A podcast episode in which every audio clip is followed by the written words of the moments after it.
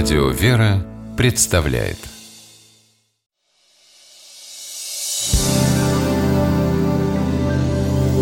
Первый источник.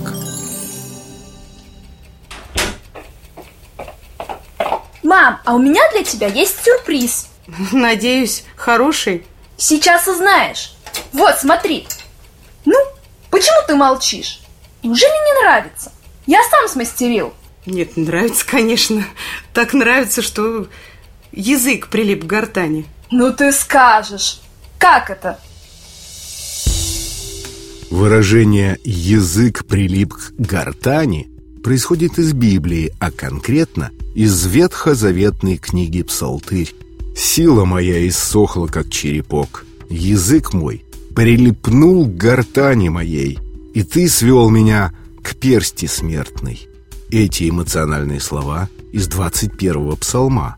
Так обращается автор большинства псалмов песен книги Давид к Богу, думая, что тот оставил его. Он просит уберечь от врагов, многочисленных и грозных, и стать ему на защиту. Преследования царя Саула вынуждали Давида к постоянному бегству. «Сила моя иссохла, и язык прилипнул к гортани». Говорит он, показывая степень истощения сил от тяжести своего положения и неспособности что-либо сделать для своего спасения. Гибель Давида казалась ему неизбежной, но он был спасен.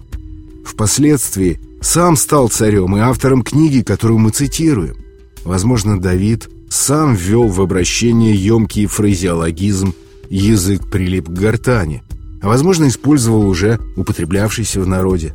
Также в Псалтыре это выражение встречаем и в другом месте. Принадлежит оно уже иному, неизвестному нам автору. В Псалме 136 читаем «Если я забуду тебя, Иерусалим, забудь меня, десница моя, прилипни язык мой к гортани моей». Здесь выражение звучит в значении «перестать действовать», а слова относятся к рассказу о многолетнем пребывании евреев в Вавилонском плену в VI веке до Рождества Христова и печали по родному Иерусалиму, возвращение куда было для них самым большим желанием и стремлением.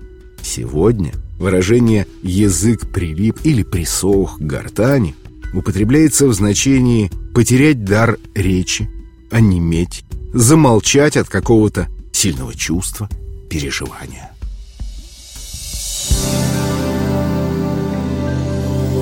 Первый источник